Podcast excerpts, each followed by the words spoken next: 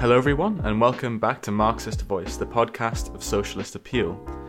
This week, we have the pleasure of being joined by Jorge Martin, an activist with the International Marxist Tendency and a writer for In Defense of Marxism. This week, we're going to be talking about the conflict in Ukraine, which broke out about two weeks ago at the time of recording. Since then, Western leaders and the capitalist media have been pouring forth hypocritical denunciations of Russia's actions. But what has actually been going on? What is Russia trying to achieve? And who is to blame for this mess? And most importantly, how do we respond to these events as Marxists? And how can we put an end to the horrors of war and capitalism? All of these questions will be answered in this week's episode of Marxist Voice, the podcast of socialist appeal.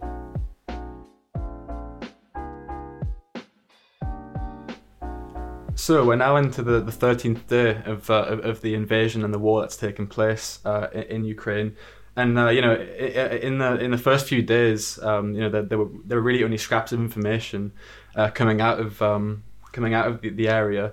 And it was kind of hard to sort of get a picture of what was going on but I think that now there is a, a, more clear picture now of what is taking place. And now of course there is you know uh, propaganda on both sides. You know you look at the, the sort of the um, the western you know bourgeois media and they say things like you know the, the, the Russian uh, sort of um, you know the, the, the Russian advances have now ground to a halt. You know, um, so yeah, I was just uh, curious to hear, um, you know, what has happened so far. Basically, could you could you um, you know summarize um, the events as they've taken place?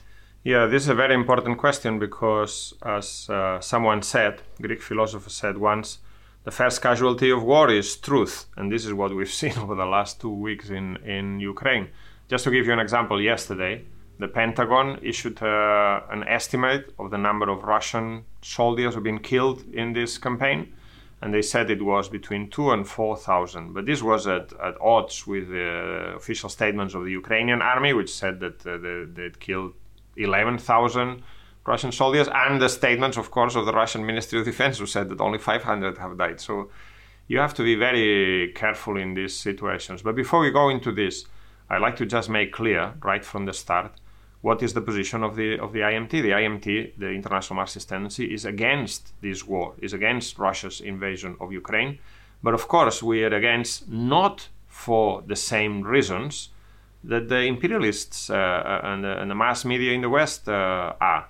They, they keep talking about national sovereignty and uh, international law and the rule of law and this and that. But they're completely hypocritical because, in fact, what Putin has done is exactly what they do all the time invade countries, organize military coups, uh, break up countries anytime they want. Uh, and, and now they, they raise a hue and cry over, over this just because it's someone else who's done it.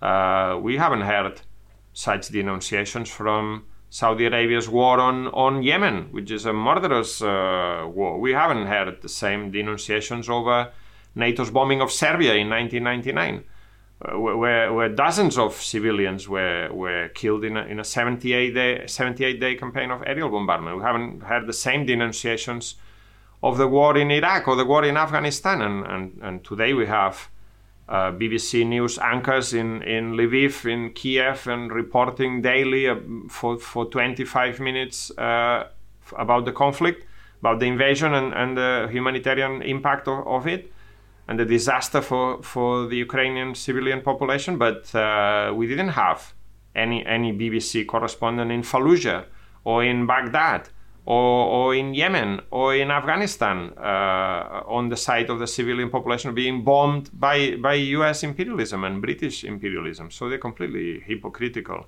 And if I can just give a couple of, uh, of examples, one, one is Condoleezza Rice. The other day was on, on Fox News and, and the, the, the presenter was asking her, so when a country invades a sovereign country, can this be considered a war crime? And Condoleezza Rice, with a straight face, nodded along and, and said yes.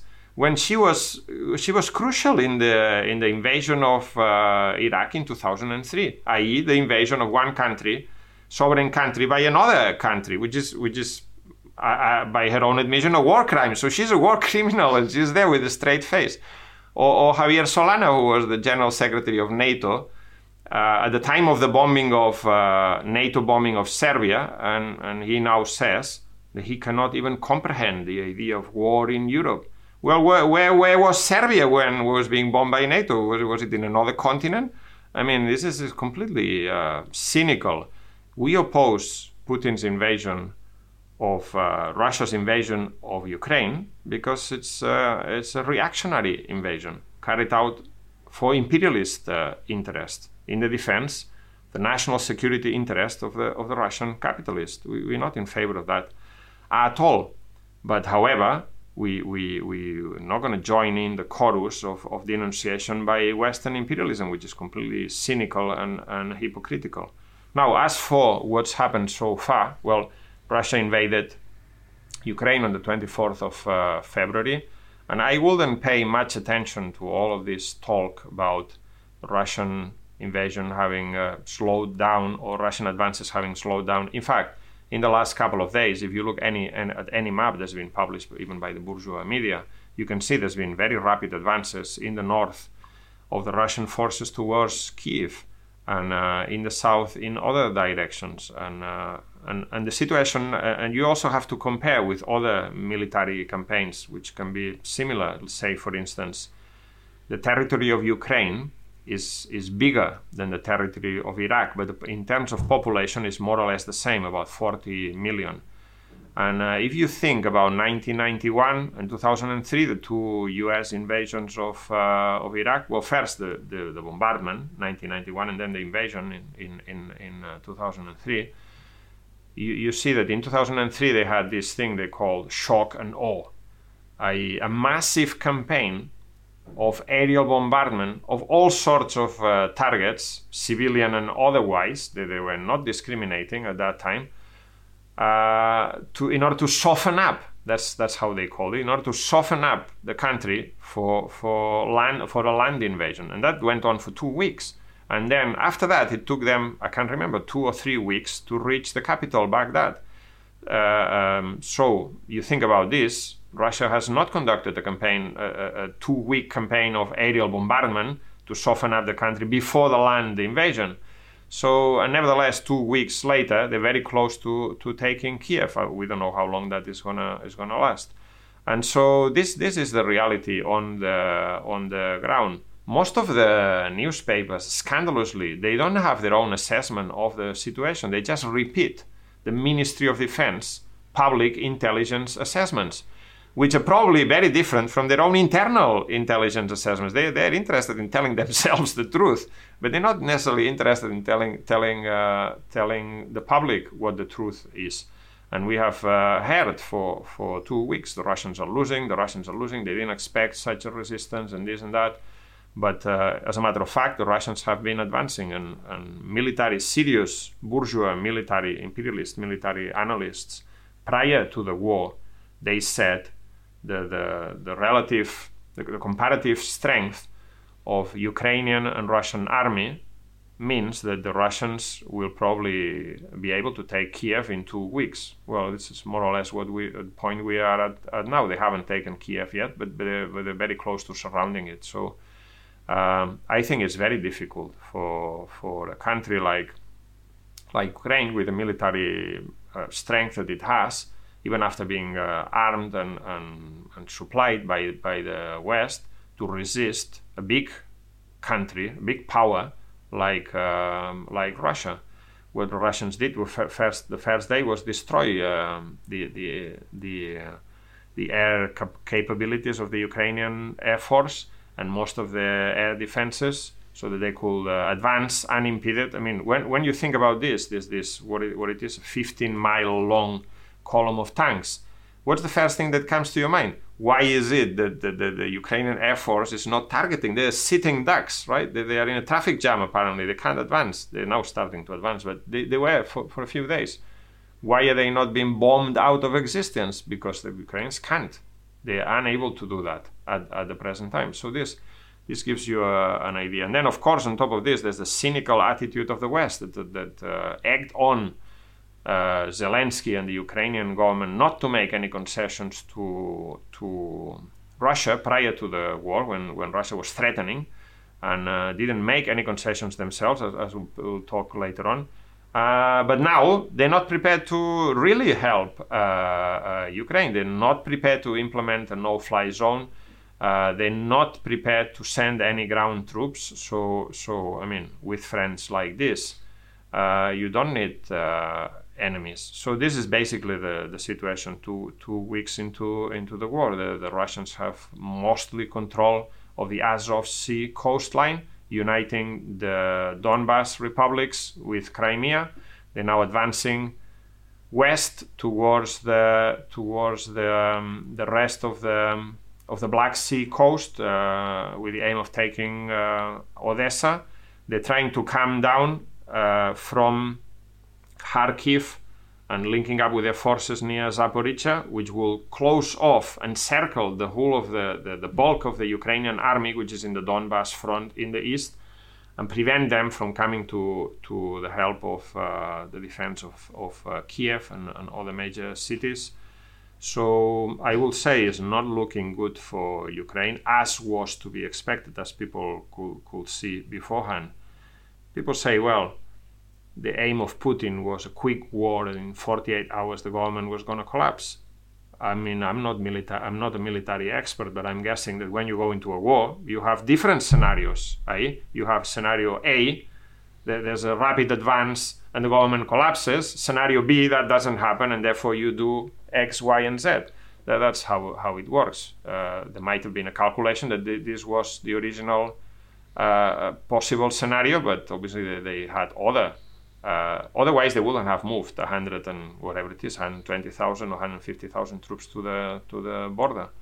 Uh, they were preparing for for a massive invasion, and that's what they've been doing, uh, wave after wave, and they haven't really been been stopped. They've been slowed down maybe in some places, but it seems to me that this is this is not going well for for Ukraine. And the other thing is this: that Putin is in a position where he cannot back down he cannot back down. He needs to win this. If he doesn't win this, uh, from point of view of an imperialist power, then he will be in serious trouble because he's been defeated in a military adventure, and his uh, power, prestige, and position in the world arena will have been severely dented, with very serious potential consequences for him at home. So he can't stop, and he will now deploy whatever it needs to be deployed in order to smash any resistance there is on, on Ukraine's part. And perhaps the war will become even bloodier in terms of civilian uh, casualties than it has been so far already. So just there, you mentioned that you know the, West has been uh, pretty intransigent towards you know Russia, Russia's demands. You know they're not uh, you know prepared to make any concessions basically. So I was just uh, curious, you know, what are Russia's aims? What are Russia's demands? What are they trying to achieve? I think the, there are two levels to this uh, question. One is what Russia wants immediately in relation to Ukraine, and then is the more general uh, question of what are what are Russia's aims in relation to the West. The, the first one is fairly simple. Put, Putin has put it uh, very clearly. What they want is uh, is a Ukraine that uh, doesn't join NATO, that has a neutral position and in fact, if you think about this, when when uh, Ukraine declared independence in 1991, it was in its constitution. It was going to be a neutral uh, country, not aligned with any big powers. But anyway, that's that's um, that's uh, the aim of uh, Putin. He said it clearly. He doesn't. He, he wants a guarantee that Ukraine will not join NATO. The other thing that he now says is that, um, and this they've said at the negotiating at the negotiations that are taking place even today. They said that they want a recognition of Russian jurisdiction over Crimea, that this will not be put into question. And also now they're saying that they want clear guarantees that the two republics in the Donbass, the Donetsk Republic and the, and the Luhansk People's Republic, will their independence will be recognized. Although I'm thinking that perhaps they are prepared to negotiate that, use that as a bargaining chip. I'm not totally, totally sure because now that they've recognized their independence, they will probably want to keep it that way. Uh, and they've also talked about the demilitarization of uh, Ukraine, basically, which is a, an aim that they have more or less achieved. They basically destroyed the, the, the, the main parts of the Ukrainian army and the denazification of Ukraine. I think that's mostly for for propaganda purposes for Putin back home.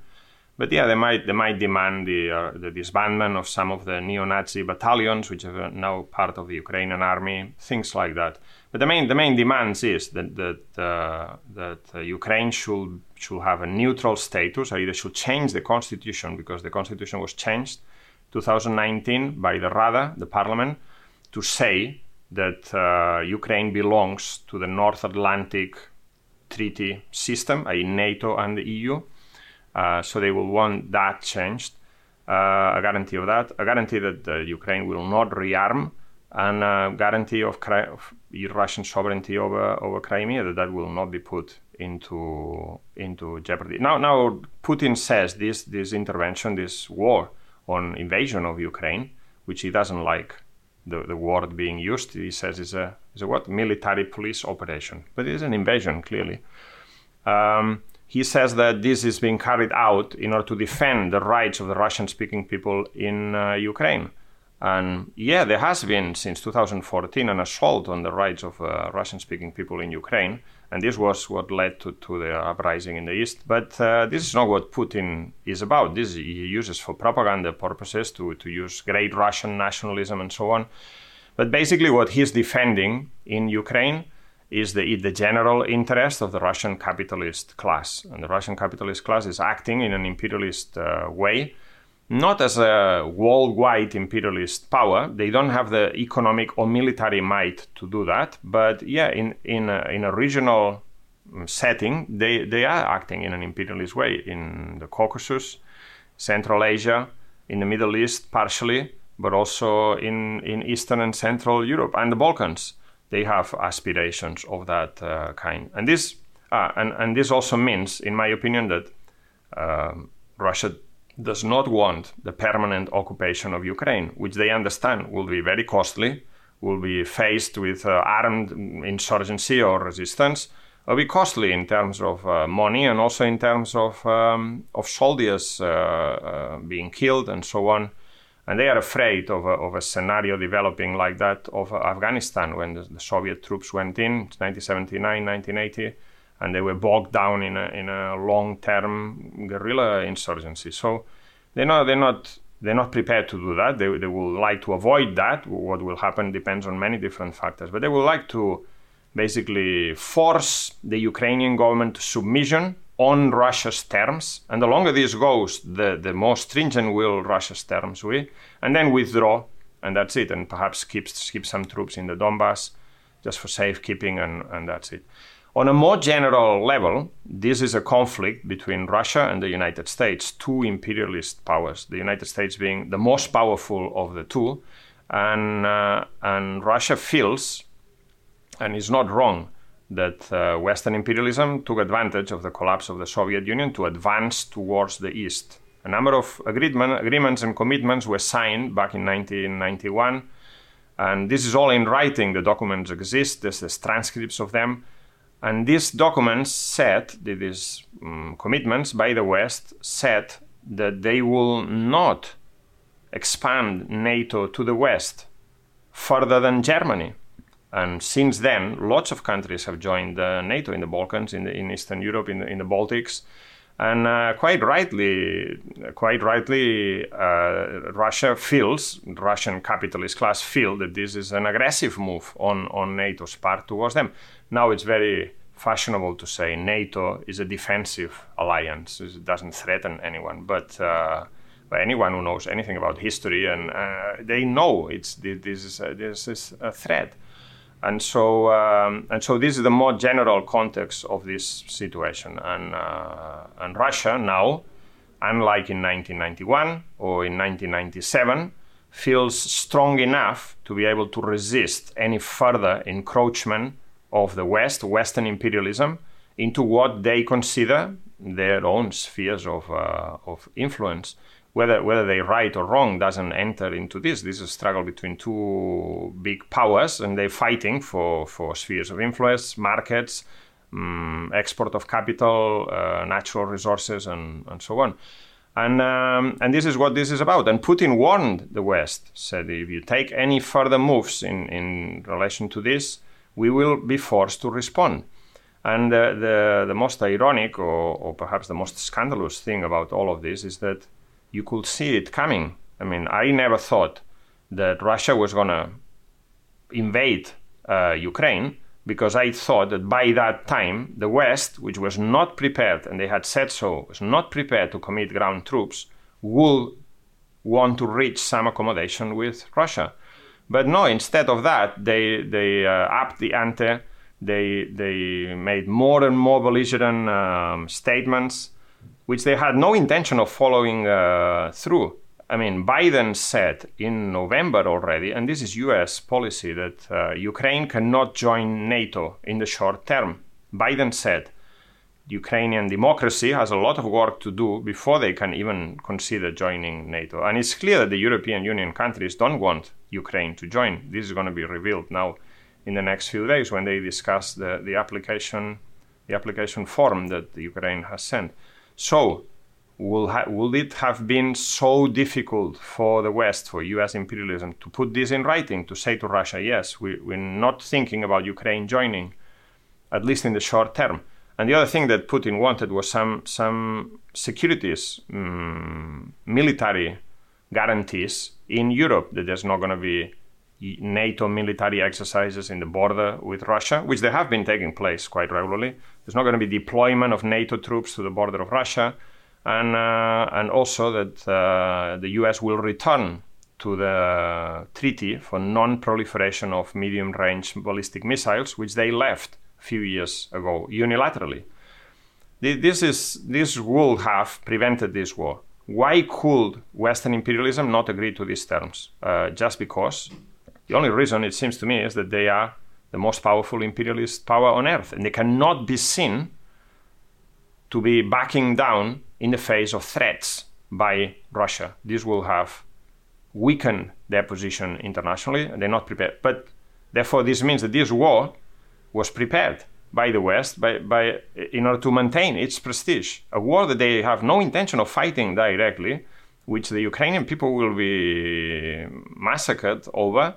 And um, yeah, so so that's the that's the long term objectives of uh, of Russia. Russia has been has felt that they, they were on the back foot for 30 years. The US advanced on what they considered the, the Russian capitalists. We're talking here about, not talking about the country in, in abstract, we're talking about the interest of the Russian oligarchs, capitalist class, around uh, whose interest Putin represents. They felt that the West was pushing, pushing, and pushing, and then at certain point they started to, to push back.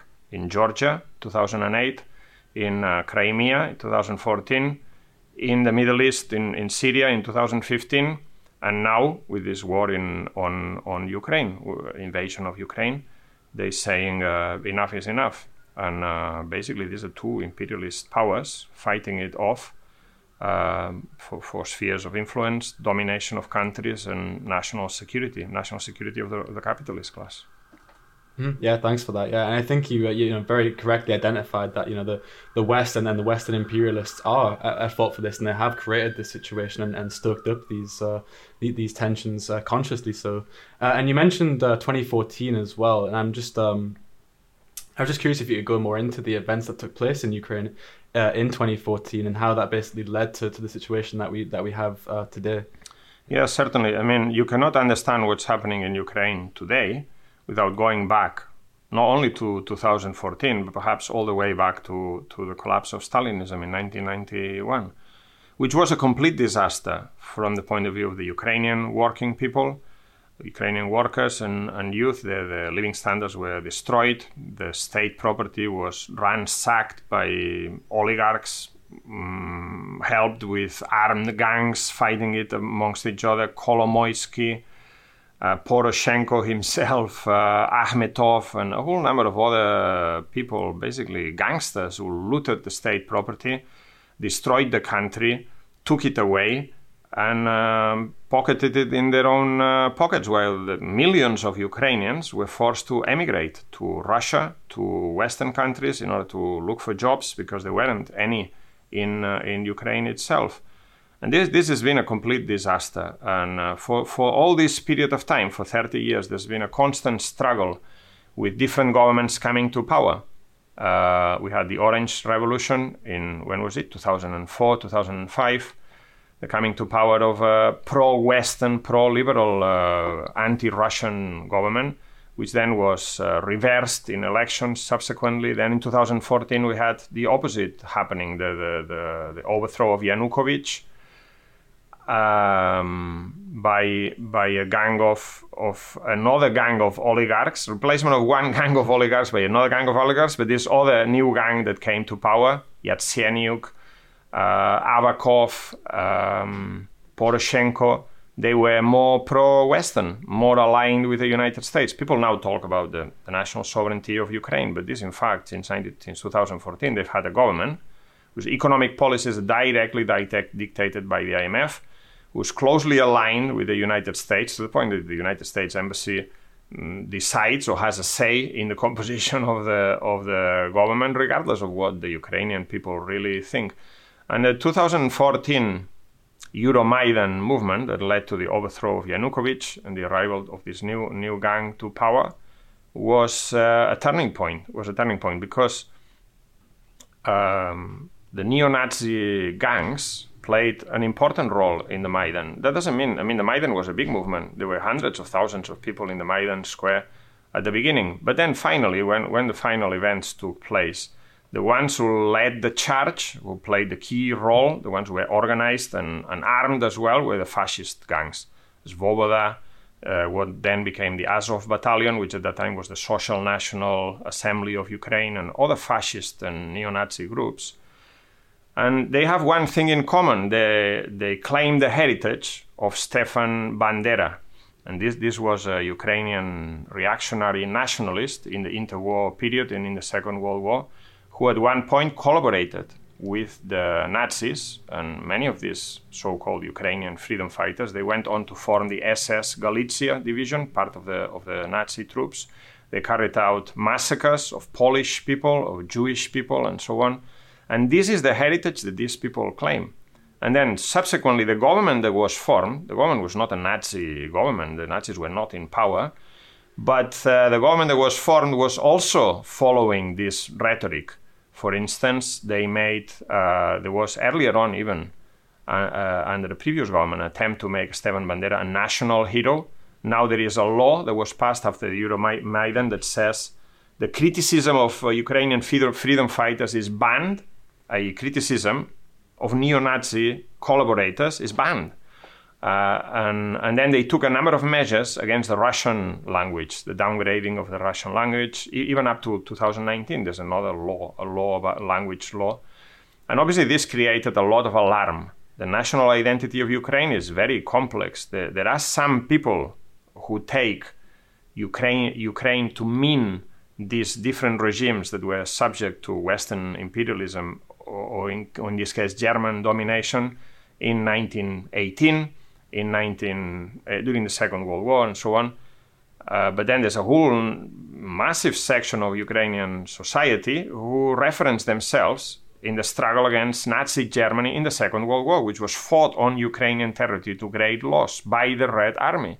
So you can't have in Ukraine a government that claims one side of this so called heritage uh, this will inevitably lead to the breakup of, of US, uh, uh, sorry, not of Yugoslavia, which was also reactionary breakup pushed by, by, by Germany, to the breakup of, um, of Ukraine.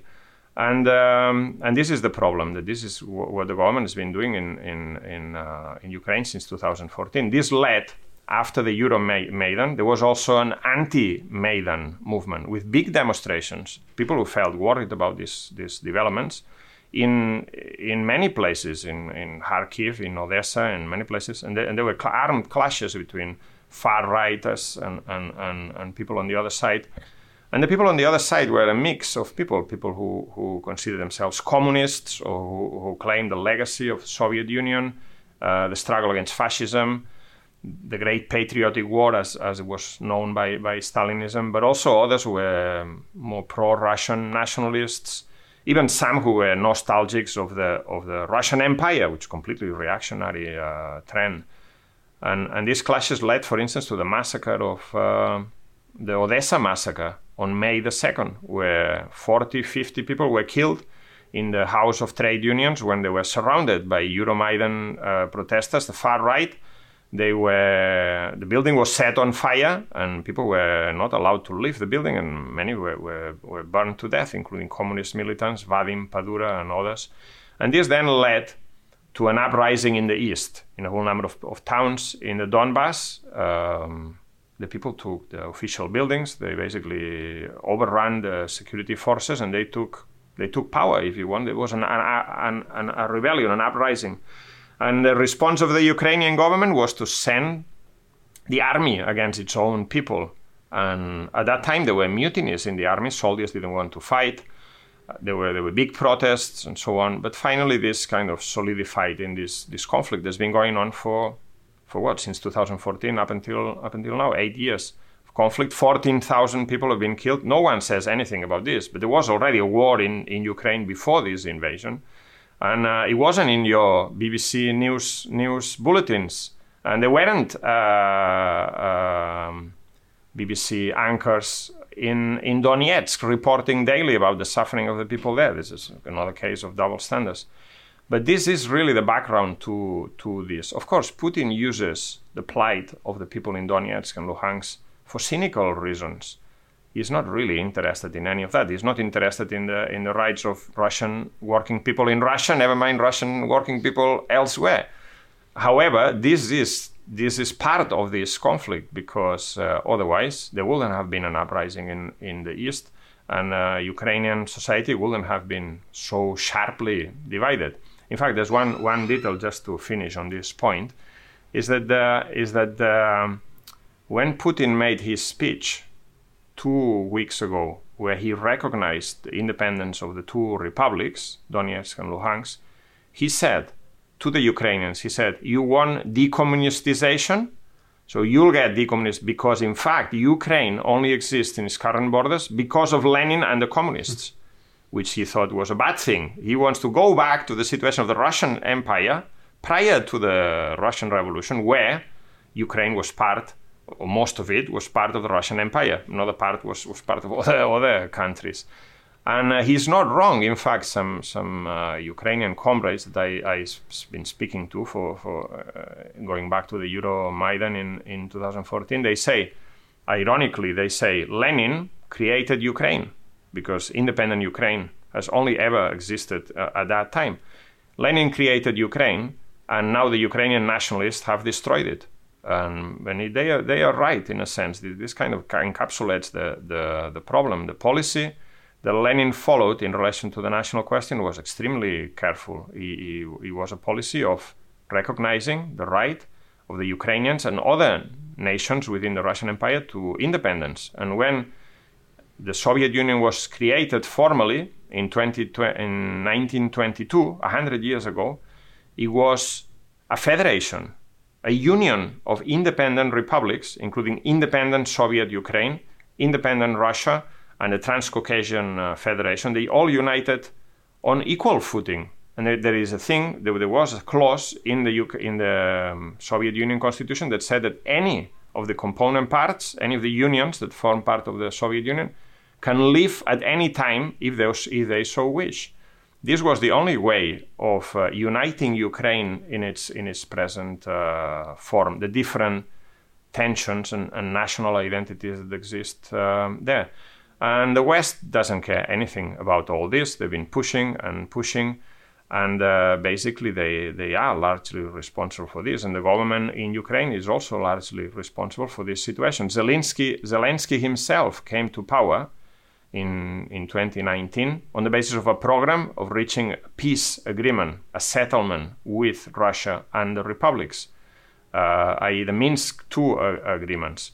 And then once he, once he was, and fighting the oligarchs. Once he was in power, he became an agent of, of one set of oligarchs, and he started pursuing an anti-Russian policy, which is not, not just a policy against your most powerful neighbor, but it's also a policy against a whole section of your own population who, who are Russians and uh, who want don't I mean they, they, they, it's not that they are not Ukrainians, but they are ethnic Russians, and they will like a Ukraine that is at peace and in friendship in one way or another to with with uh, Russia. So so yeah, I will say that uh, in in reality, uh, Putin has invaded um, has invaded Ukraine, and this is a reactionary uh, action which can only have reactionary consequences. But, but uh, behind this whole conflict is the relentless push of Western imperialism against uh, Russia, and this clash was inevitable,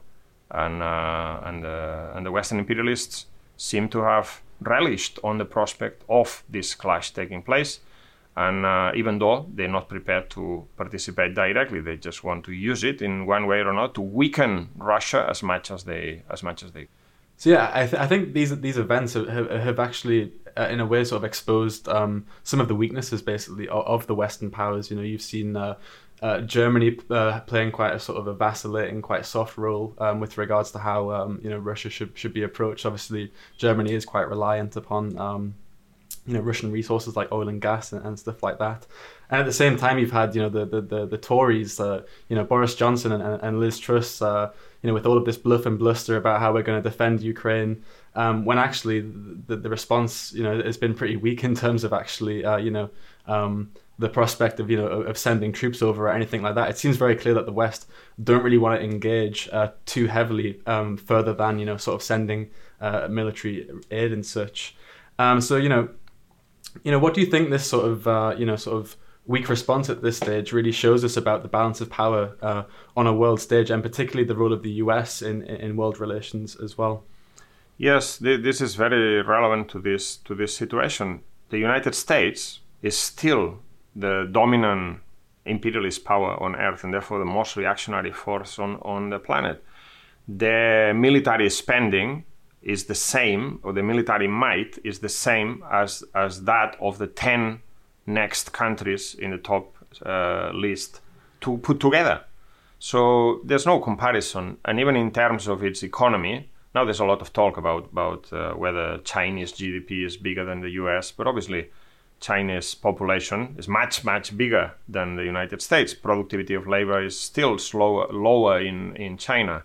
So this is the dominant imperialist uh, power. However, um, some some some uh, of the people listening might remember 30 years ago, at the time of the collapse of, of Stalinism, there was all this talk about the unipolar world, a new world order, they said, which they implemented in uh, in Iraq in 91. New world order means that anyone who steps out of the line will be faced with a massive U.S. military invasion in a coalition of other countries at that time, Russia and China could do nothing about it. They, they had to abstain in the um, Security Council of the United Nations. And so that invasion was carried out under the banner of the United Nations. There, seemed to be this illusion that uh, there was going to be a, a, peace dividend, that one power was going to dominate the world. But that's not so. That's not so much the case. That, that's that's no longer the case, because we have seen a relative decline of U.S. imperialism. U.S. imperialism is the dominant power in a world that is much more unstable, in a world dominated, riddled by capitalist crisis. We've, we've had the big recession of 2007, 2008, now the, the, the one during the pandemic. And this has affected the United States economy itself. There's a massive crisis in the ruling class, which is a reflection of that crisis in the economy. We saw the election of Trump and all of that. And, and this basically means that uh, the, the United States is, is weaker on the international arena. And there are a number of other powers that are rising. They, they can't yet catch up to, to the United States, but they're, they're, they're rising and they, they're reasserting their power. They're looking for spheres of influence, markets for the products, markets for the capital, and, and, and guaranteeing the supply lines and, and so on, sources of energy, like China Russia to a lesser extent. I would say that China is, is stronger than than uh, Russia economically, quite clearly. But uh, and then Russia is a peculiar imperialist country because uh, its economy is, I think, it's now the number eleventh in the world. It's more or less at the, the GDP of Russia is more or less the same as the GDP of Spain. But in terms of military might, Russia's much, much stronger. It inherited the nuclear arsenal from the Soviet uh, Union. It inherited a high tech military industry in which they're spending a lot of money. And uh, military might is the consequence of economic uh, might. the imperialists project the power. The, the, power comes from the economy, but it's, it's projected through military might. And so um, the United States is no longer able to control the whole uh, world, and we've seen that even recently. They, for instance, in the in the Middle East, the war in Syria, they were completely unable to play any role. They've been bogged down for how long? A long time since since 2003 in two wars of invasion, imperialist invasion of Afghanistan and Iraq, from which they they found it very difficult to uh, to leave and uh, now they've left uh, Afghanistan in, in completely humiliating conditions. They announced that they were leaving, and immediately the, the government, the puppet government they left in, was completely overrun by the by the Taliban reactionary force. But in in any case, they they could claim that at the end of the day they defeated U.S. imperialism, which is a phenomenal thing.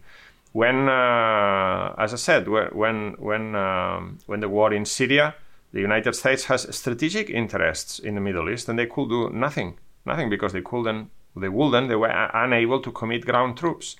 And so, therefore, who was the, the deal breaker, the, the, the deal maker in, in this war in Syria was Russia, which dealt with uh, Turkey, Saudi Arabia, Qatar, the reactionary fundamentalists, the FSA, and, and settled the whole matter. The Kurds settled the whole matter. And uh, then we had other things like um, like the situation in Kazakhstan. Kazakhstan is a country where where the imperialists have big investments in oil, in other things. And who settled the matter when the people rose up? It wasn't the United States. It was Russia sent the army in. The war between Armenia and uh, Azerbaijan, which was mostly triggered or, or promoted by Turkey for their own reasons.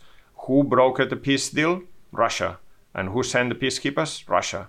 Uh, the United States was nowhere to be seen. They had enough dealing with their own political crisis at, at home. So this all reveals the relative decline of US imperialism. And I think that that's perhaps one of the reasons why US imperialism was so keen for this war to go ahead and for Russia to become bogged down in, in a situation that's going to be difficult for them. That's what they expect uh, just to reassert their own power uh, and just as a revealing their own insecurities. And then there's this other thing that you mentioned, which is very correct and is very visible the, the splits, the divisions between the US and its uh, European allies, which have different uh, interests. There has been a rift for some time between um, Berlin and Washington but now um, this question of sanctions, which which they were introduced yesterday, is very easy for the United States to say we're going to ban Russian oil. The only they only rely 55 percent of the oil they import is from Russia. And they now, incidentally, ironically, they now uh, going to get some of that from Venezuela, uh, where where they don't even recognize the government. Now, they, all of a sudden, they recognize the government. They ditched this idiot Guaido that they recognized previously, and now. And now this regime that was supposed to be undemocratic, they couldn't talk to them and uh, illegitimate. Now, now they're talking to them for oil.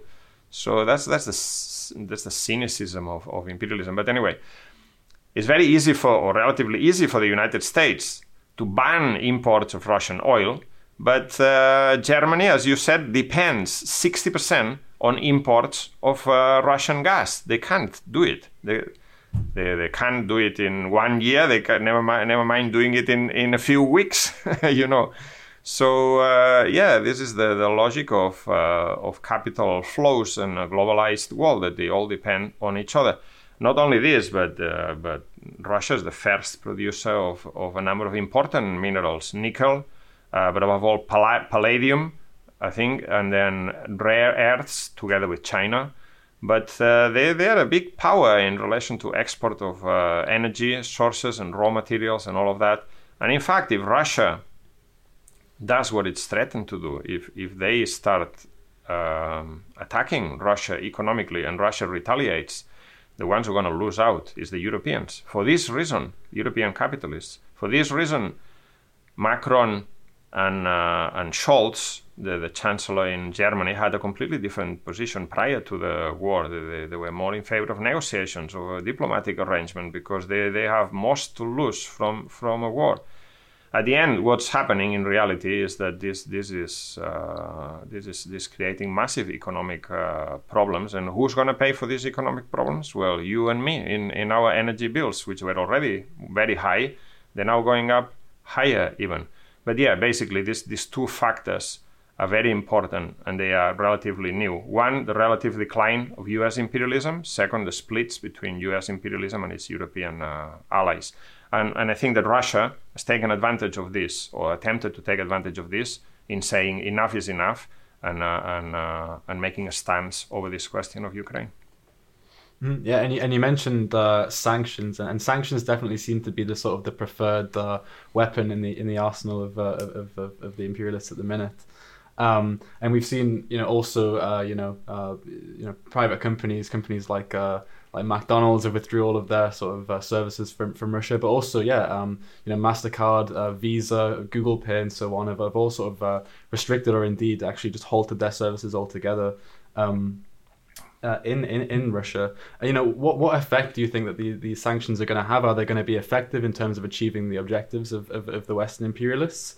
Uh, yeah, what what effect are they going to have in, in Russia? Uh, uh, and indeed, what what are all these sort of uh, you know economic measures and this general economic dislocation going to have on, on the on the world economy in general? I mean, you mentioned the the, the price rises. Um, which indeed will be compounded with already existing inflation. Um, so yeah, I'd be interested in hearing, uh, you know, briefly your, your, your, views on that. Yeah, sanctions will not stop Russia's war in, in Ukraine at all, not at all. Uh, and they've never they've never worked anywhere. I mean, there's been U.S. blockade of Cuba for 60 years. They haven't achieved anything. There's been uh, U.S. Um, sanctions on Venezuelan oil since 2019 and other sanctions since 2015, they haven't achieved any, anything or any of, the, of their st- stated aims, regime change. They have the, the, sanctions on Iran haven't prevented Iran from developing a nuclear program. The, these sanctions they don't work. Um, particularly in the case of Russia, because Russia had already discounted the impact of the sanctions. The West had announced the sanctions is going to be the biggest sanctions ever. They're going to hurt and blah blah. So obviously, the the Russian uh, state and the capitalists had already taken certain measures to kind of insulate themselves as much as possible from these sanctions. They built up the reserves of the central bank and so on. Now these sanctions will have an impact on on the economy. And who's going to pay for this? Not the oligarchs. Uh, but ordinary working people in Russia, they're going to suffer from these sanctions in the same way that the sanctions on sanctions on Iraq for most of the 1990s were were paid by the Iraqi people. 500, half a million people died directly as a result of these sanctions. Did they did they prevent Saddam Hussein from holding on to power and repressing it, the, his own people? No, not at all. So that gives you an idea of what's going to happen with these uh, sanctions. The other thing is that the West is also very cynical with, with sanctions. Of course, during these negotiations for sanctions, for instance, Italy got an exemption uh, so that they could continue to export luxury handbags made in um, high fashion firms in, in uh, Milan to Russia because there's a big market for, for that. The Russian oligarchs like it. So they're very cynical in this respect. In London, which is a place, London, Surrey, all these places where the London, uh, where the, the, the, Russian capitalists have their money stashed in property and so on. These sanctions in Britain are only going to take effect in, in a month's time or in six months' time, by which time the, the Russian oligarchs will have already changed the property deeds of the, of the houses and mansions, or they will have sold, sold, sold them out to other people and, and cashed in the money the, uh, most of these oligarchs, incidentally, are donors of the of the funders of the Tory party, so they, they don't, want to upset them too much. most of these things are for show, but the things, the sanctions that really have an impact, economic impact, will also backfire on, on Western imperialism because it will have a knock-on effect on, on them. For instance, Britain said, we're not going to buy any more Russian oil. Where are you going to buy the oil from? Uh, and gas. Britain is not very dependent or, or not as dependent as European other European countries. But still, bringing gas in tankers from the United States is much more expensive than, than gas from from Europe via, from Russia via Europe. So who's going to pay for this? I mean, at the end of the day, it's going to be the consumers in the in the West. McDonald's has ceased to operate in in uh, Moscow. Well, uh, they're so lucky they're going to have a, a more a better diet, I'd say. This doesn't really have a big uh, impact, and the sanctions that do have an impact are going to be paid by working uh, by working people over there in Russia and over here as well, because these sanctions come at a time when when the, the world economy was in a very fragile state, coming out of the pandemic, more or less, um, already threatened by high inflation, slow growth. Um, according to some calculations, these uh, sanctions, the, imp- the knock-on effect of sanctions on the world economy, going to knock knock out, I don't know, one percent, two percent of growth in the world economy in 2023 and 2024. That is for two years to come, at a time when the world economy was growing at a very sluggish pace. And the other effect that they will have, which is bad for Western imperialism, is they're going to push Russia further into the arms of China. There are already deals to ease off the, the impact of sanctions, the deals that were signed during the Olympics in, in uh, Beijing, the Winter Olympics. Um, but this is going to be the, the effect. If they, if they wanted somehow to separate Russia from China, they, they achieve the opposite, uh, the opposite effect, of course. And some of these sanctions will then going to be lift, are, are going to be lifted once the war is over, and the war will, will end at some point. But some others will have a more permanent effect of, of uh, pushing the Russian economy more uh, into direct links with the Chinese uh, uh, economy. But the most dangerous thing about all this is that this could be the trigger, not the cause, but the trigger for another worldwide recession of capitalism uh, when we have just barely come out of the previous uh, one. And, and, this is going to be really bad for working people everywhere. Yeah, so you've uh, outlined the, the, the, situation and the knock on effects that this is going to have. Uh, I guess I'd like to move on to the, the final question uh, here, um, you know, which is, you know, how should we, uh, as Marxists, as, as socialists, as revolutionaries, uh, respond to these events, and and you know, what what is the, the solution really? What, what what are the demands that we can put forward, and what is the fundamental solution to uh, you know the, the horrors of, of, of war and, and, and conflict and, and, and capitalism and uh, national oppression. Uh, is there an answer to this, and how can we actually achieve a lasting uh, peace?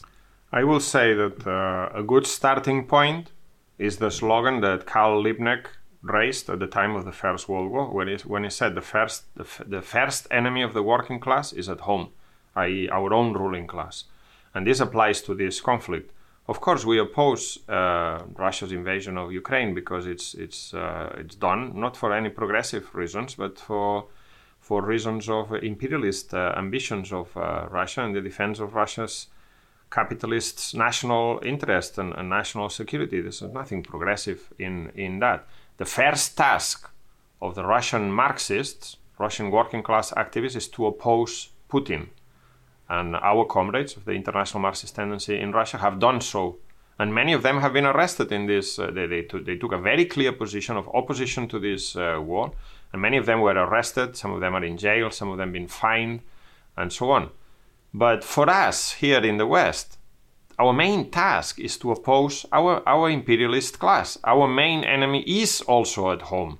Our main enemy is not Putin. Our main enemy is uh, Boris Johnson, uh, NATO, and US imperialism. We should be clear about, about this. And our main task is to denounce the hypocrisy of, of them and to denounce this mad dash for rearmament uh, and spend more military spending that they using the excuse of this war in order to pass through our parliaments in Germany, in Britain, everywhere. So, so there's no money. We are in an economic crisis. There's no money for the health service. There's no money for, for proper sick pay.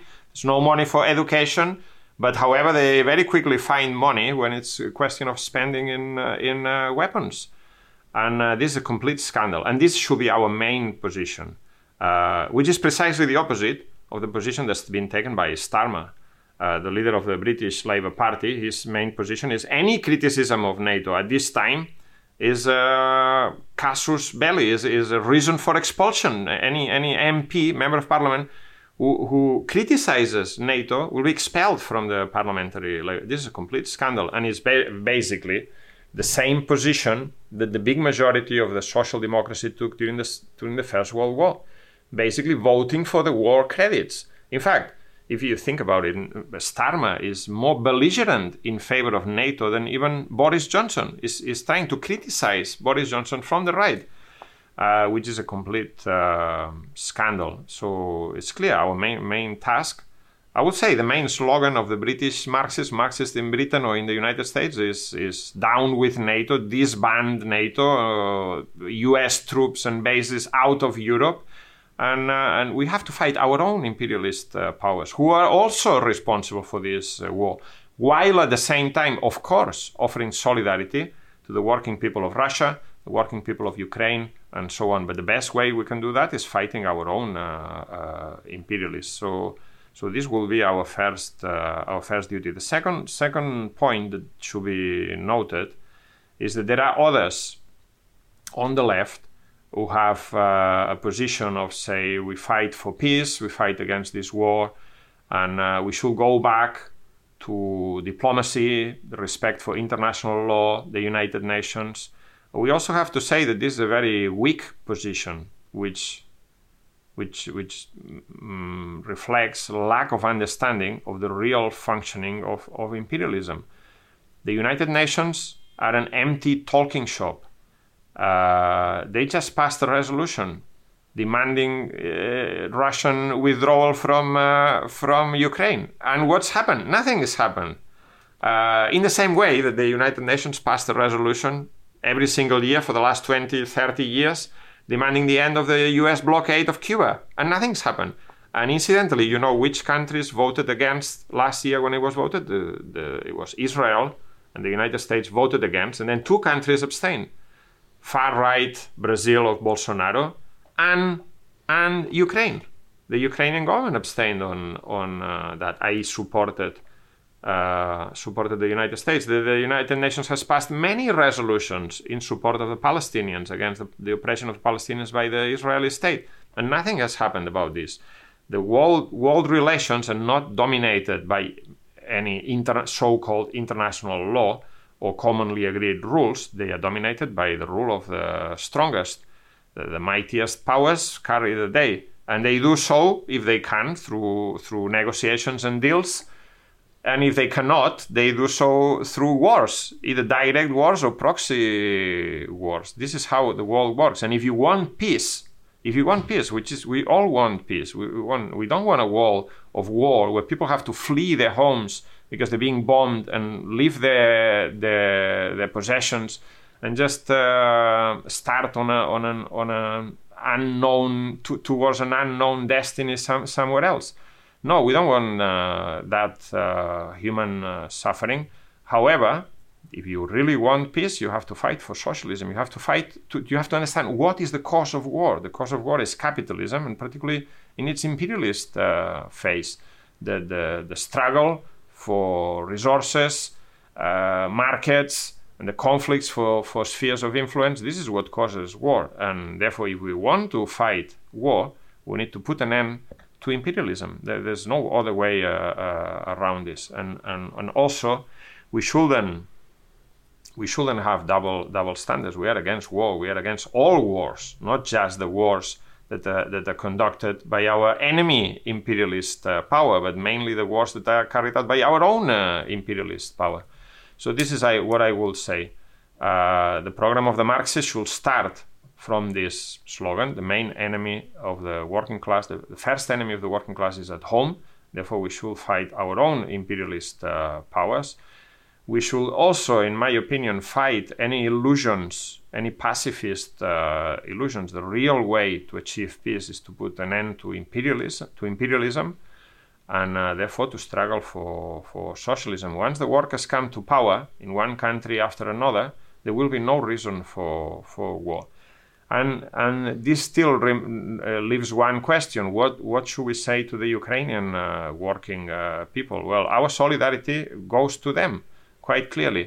But uh, at the same time, we need to understand what are the causes of this uh, of this war. The the the friends and not NATO or Western imperialism who egged on egged, egged the leaders on to this uh, war and then abandoned them but rather the, the, the true friends, first of all, the workers of, of Ukraine, which should be united across language and national uh, divide against their own uh, oligarchs who plunged them into this war and the destruction of the last 30 years, and uh, united with the Russian workers who uh, have nothing to gain by oppressing the Ukrainian uh, workers and have the interest and not in common with the interest of the Russian imperialist ruling class. And uh, only on this basis, as it was proven in 1922, can uh, Ukraine have an independent uh, existence based on working class fraternity and, uh, and brotherhood across national and, and linguistic uh, divides. And, uh, and that will be a big contribution to a world socialist federation.